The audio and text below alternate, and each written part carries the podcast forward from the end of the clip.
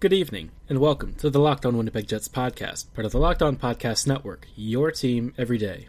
If you're not already subscribed, be sure to follow, like, subscribe, whatever it is, on your favorite podcasting platform of choice, including Apple, Spotify, Google, and the Megaphone app. Subscribing is free and keeps you up to date on the latest and greatest in Winnipeg Jets news and analysis. Across the Locked On NHL network and some of our other wonderful podcast networks, including the MLB, NBA, and NFL, we're all doing some retrospectives on what we call worst seasons in whatever sports league history, and specifically for our favorite teams. We don't really have all that many so called bad seasons for the Jets, but there have been some rough patches throughout the years, and I thought I'd talk about a couple of them. But before we get to maybe two or three moments where the Jets had a couple of issues, some of which will actually be this season, I thought I'd talk a little bit about some of the other stuff that's been going on because a lot of sports leagues are starting to talk about reopening, and I feel like right about now reopening is probably not the best idea.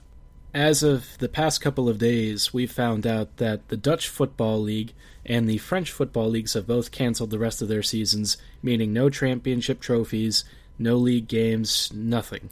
And we already know that uh, in terms of like things like Champions League football and some of the other international European tournaments, a lot of football teams are not participating or those leagues have just been suspended, period. So, you know, there's not a whole lot of sports going on.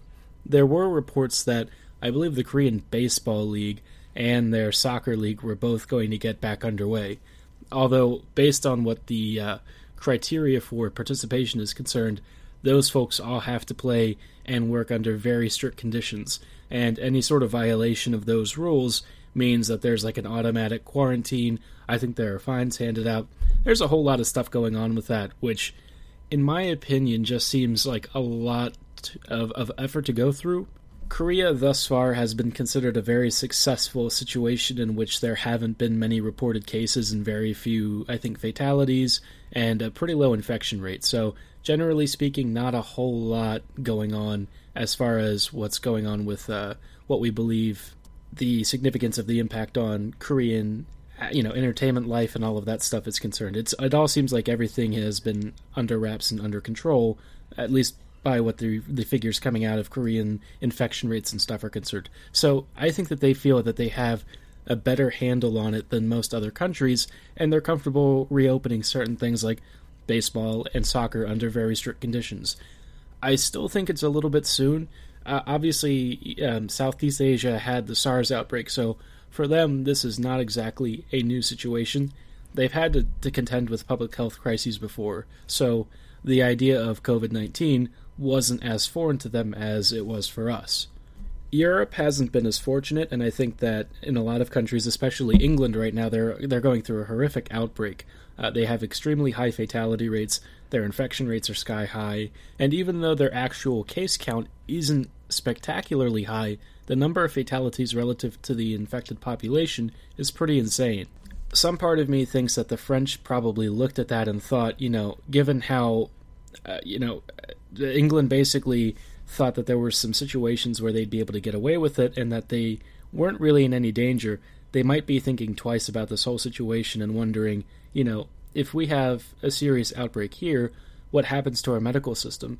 Does that mean that it would severely impact our ability to do basic daily living things and ultimately impact the sports leagues, which is, you know, obviously one of the outcomes that happens when you have a pandemic and you have to shut down like this. I say all of these things because the NHL is also considering starting up the season again, possibly at the end of this year or early next year, or maybe even as soon as sometime late summer, early fall. And I just feel like any of these options really isn't. I don't think it's possible to be honest. I, I think about the I think about all of the travel and the conditions that these players are exposed to. They all share locker rooms. Uh, they'll come into each other's bodily fluids through a lot of sweat and any sort of moisture. There's just a lot of, of potential contamination situations. And if anyone, and I mean anyone, you know, comes across some sort of an infected person, they may not know for days on end that they're infected and they've already spread it to their teammates and the staff. Ottawa and Colorado have already gone through a couple of situations where their players were infected with COVID 19, and the NBA has also had players who were infected it's not like it's some rare occurrence. It's already happening to these leagues and some of their players. So I kind of wonder if if really restarting things is a great idea. I know that in Germany the Bundesliga, which is their football league, was talking about restarting, but I think Bundesliga kind of doesn't have much of a choice because a lot of the teams in that league are entirely reliant on TV ad revenue. They can't survive without TV deals, and if they're not being broadcast, they're in serious financial trouble. Otherwise, the league is going to have to make some serious changes, and I, I, would imagine that some of the teams would probably have to fold because of the expenses that are no longer going to be paid off. So I don't think the NHL is in the same position, but I do think that the NHL probably is going to be hurting for money. That said, I still don't think it's the right decision to try and force it. I think that with everything that's happened and how many unknowns there are, the the potential for serious risks and the likelihood that you're you're going to have some kind of an outbreak amongst the players who are having to travel back and forth through cities is still going to be high. Now, the NHL was thinking about doing it all in one location, which I, I guess in theory is fine. The only issue that you have here is guys are still going to need, need to have food, laundry done. They're going to need supplies, and obviously you can do a lot to decontaminate that stuff and limit the number of outside staff members, but we've already seen that people haven't really been following proper protocol. We've got people who are protesting, not wearing masks, doing all of this weird stuff, not following proper food handling procedures. I just think that there are so many risks that I don't know if, if actually having them all play in one location is going to fix anything. It actually might make things worse because if they're all together, yes, you've localized the infection, but you may also make it easier to spread among that localized population. I'm just kind of thinking about all of these potential risks and that guys may not know, you know, all of the most pertinent information for managing their healthcare, or even if they do know the information to, you know, minimize and try and mitigate the risk of COVID 19, they may not actually follow it anyways just because it's a lot of work, they may not feel like it, yada, yada, yada. They just get a little bit careless. You're dealing with all sorts of humans, and we don't, as a species, tend to be the most careful. So, I, I just think that for me, trying to restart the NHL and even thinking about doing it right now, it's kind of crazy, and it's not something that I think makes a whole lot of sense. During this whole situation, I'm sure a lot of folks have been turning to things like delivery food and stuff, and I know that I myself have probably ordered a couple of times, and I think that a lot of the NHLers are ordering from different services like Uber Eats and Postmates. If you're like me, you've probably started thinking about what you would order, uh, you know, for dinner while you're during lunch, and that's why I love using Postmates. I love them even more right now because I can get food delivered without leaving the house, opening the door, or even having contact with the delivery drivers. Given what's going on in the world, they've created non contact deliveries for all orders. Drivers leave your orders outside your door so you never have to personally incur any risk and you protect the drivers as well. If you're capable of moving around, Postmates also has Postmates Pickup, which supports local restaurants that we need to be supporting, especially during these troubling times. Postmates Pickup allows you to pick up your favorite foods from your local eateries and support the community. If you're short on supplies, Postmates also delivers things from Walgreens, 7 Eleven, and other similar stores.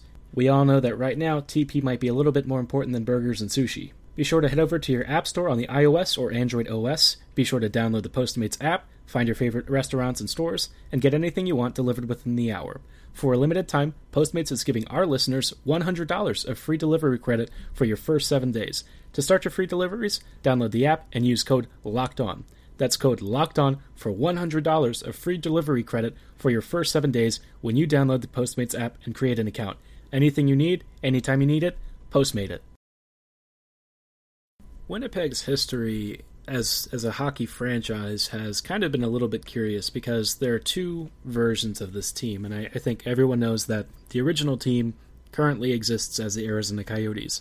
We all know that that history, sordid as it is, is very sad for a variety of reasons. In the year that they left in 96, a lot of folks remember with a lot of pain, bitterness, and tears. So we're kind of going to skip that. We're going to talk about the contemporary franchise because I think the modern Winnipeg Jets are a very curious team for a variety of reasons.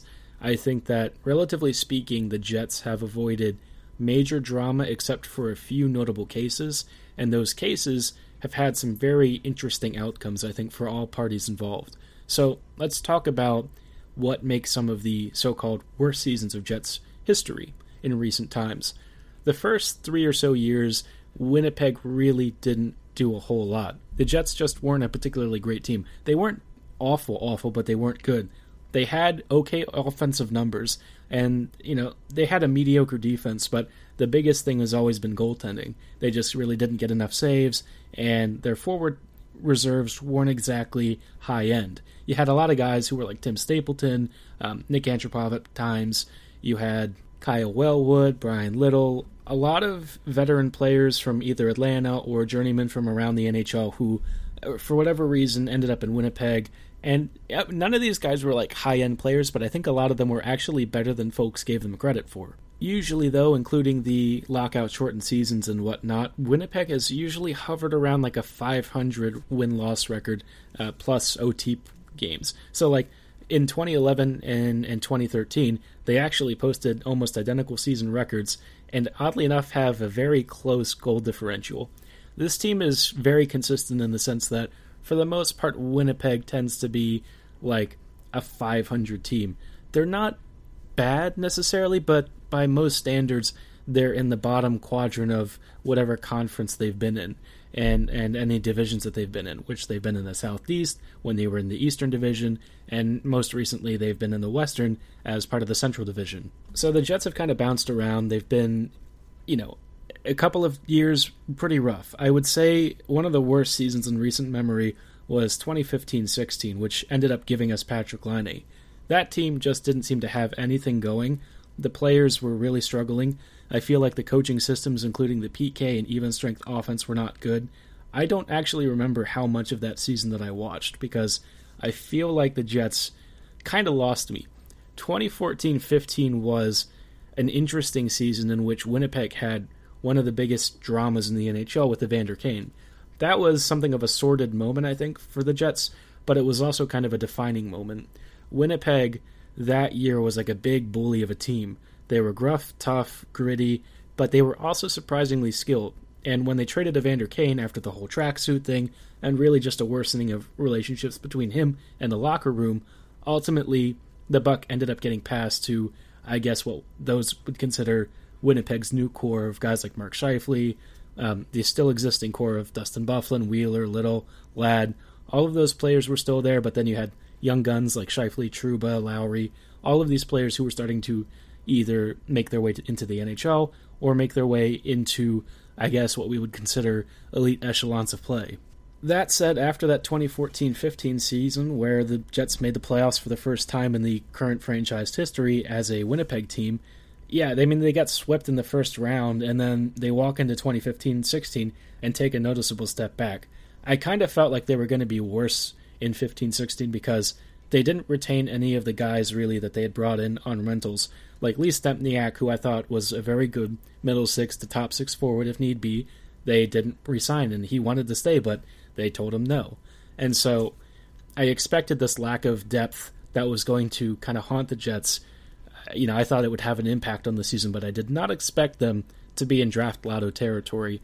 And that's where they ended up, you know, sitting around. And I feel like that year for me was very painful because I felt like I knew that they were going to take a step back, but I did not anticipate them being just a terrible team. That squad was bad, very bad.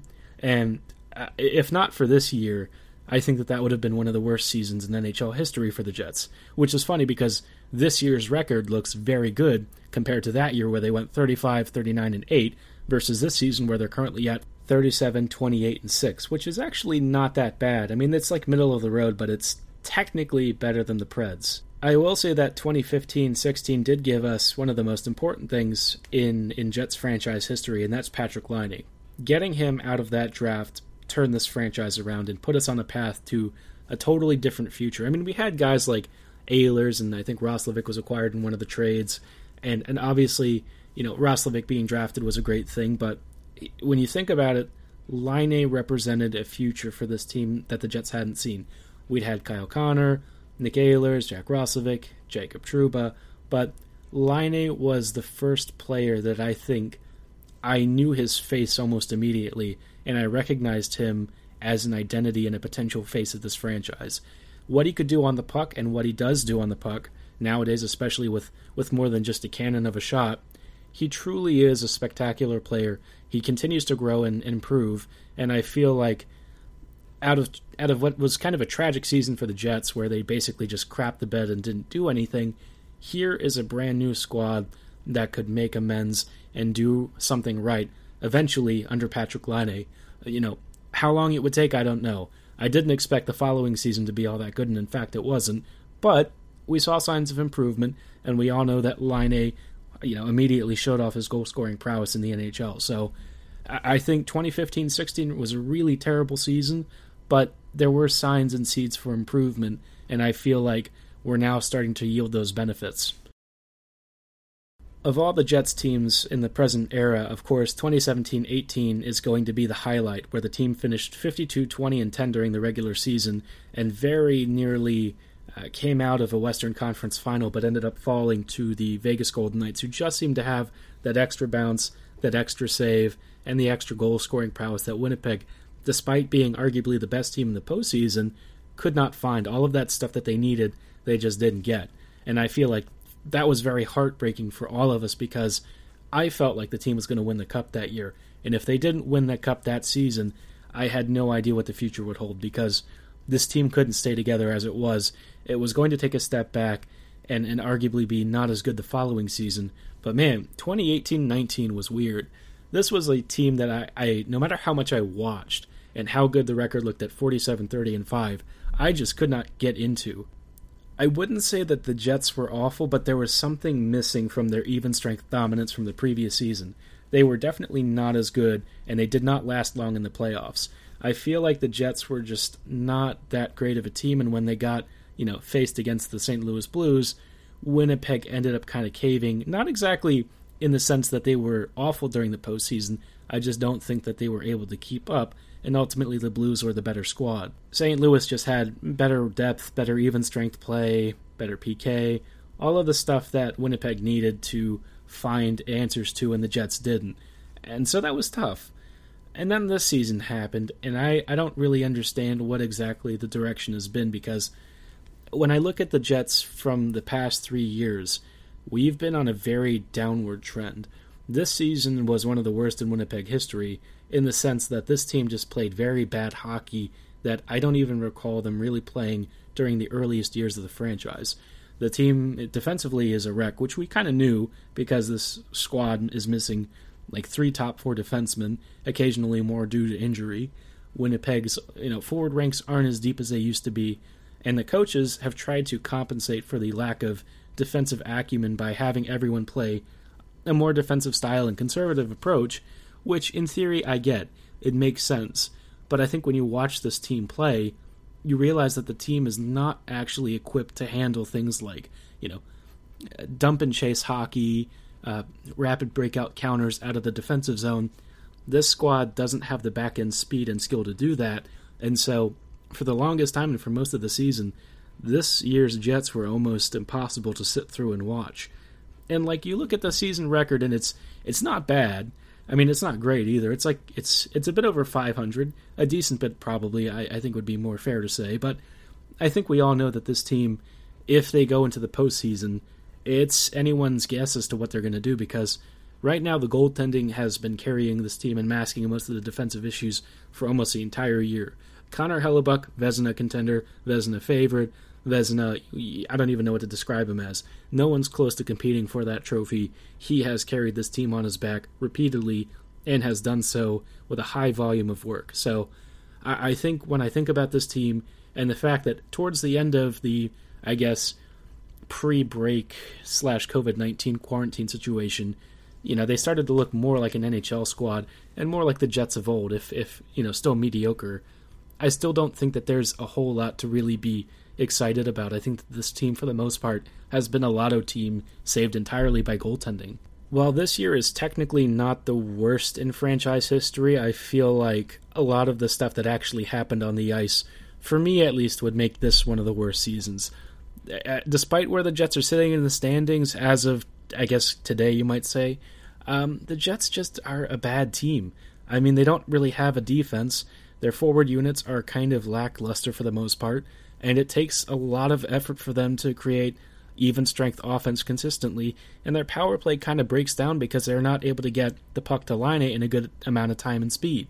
There are a lot of holes to, to fill on this squad, and going forward, I think it's going to be a bit rough. But, you know, there are plenty of signs of, of a brighter future. I think we all know that the defense is going to get a massive overhaul over the next two to three seasons, and hopefully we get Laine under contract for, I don't know. I don't know if he'll stay for the rest of his career, but I would certainly love him to be uh, the new Finnish Flash, even though he's a totally different player.